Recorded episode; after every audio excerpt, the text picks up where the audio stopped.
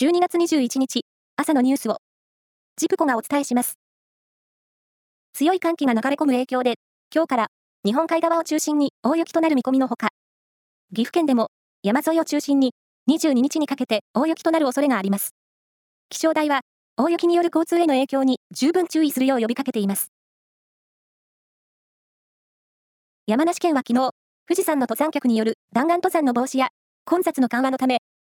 山梨県側の登山道、吉田ルートの5合目の登山口に、登山者を規制するゲートを設置すると明らかにしました。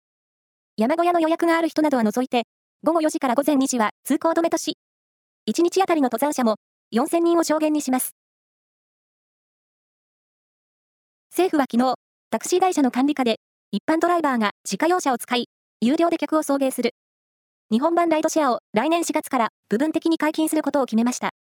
観光地や都市部も含め、タクシーが不足する地域や時期、時間帯に限って認めるということです。ダイハツ工業が車両の安全性などを確認する試験で不正をしていた問題をめぐり、国土交通省は大阪府池田市のダイハツ本社を今日、立ち入り検査します。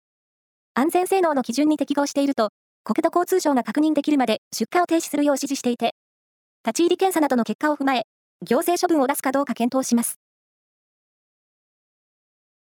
陸上で、今年最も活躍した選手に贈られるアスリート・オブ・ザ・イヤーに、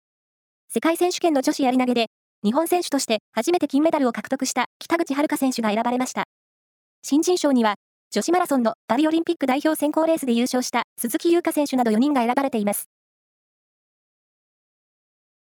今年のサッカー女子ワールドカップで得点王に輝いた日本代表、なでしこジャパンの宮沢ひなた選手が足首を骨折して手術を受けました。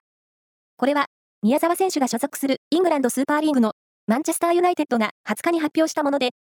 来年2月に行われるパリオリンピックアジア最終予選への影響が懸念されます。以上です。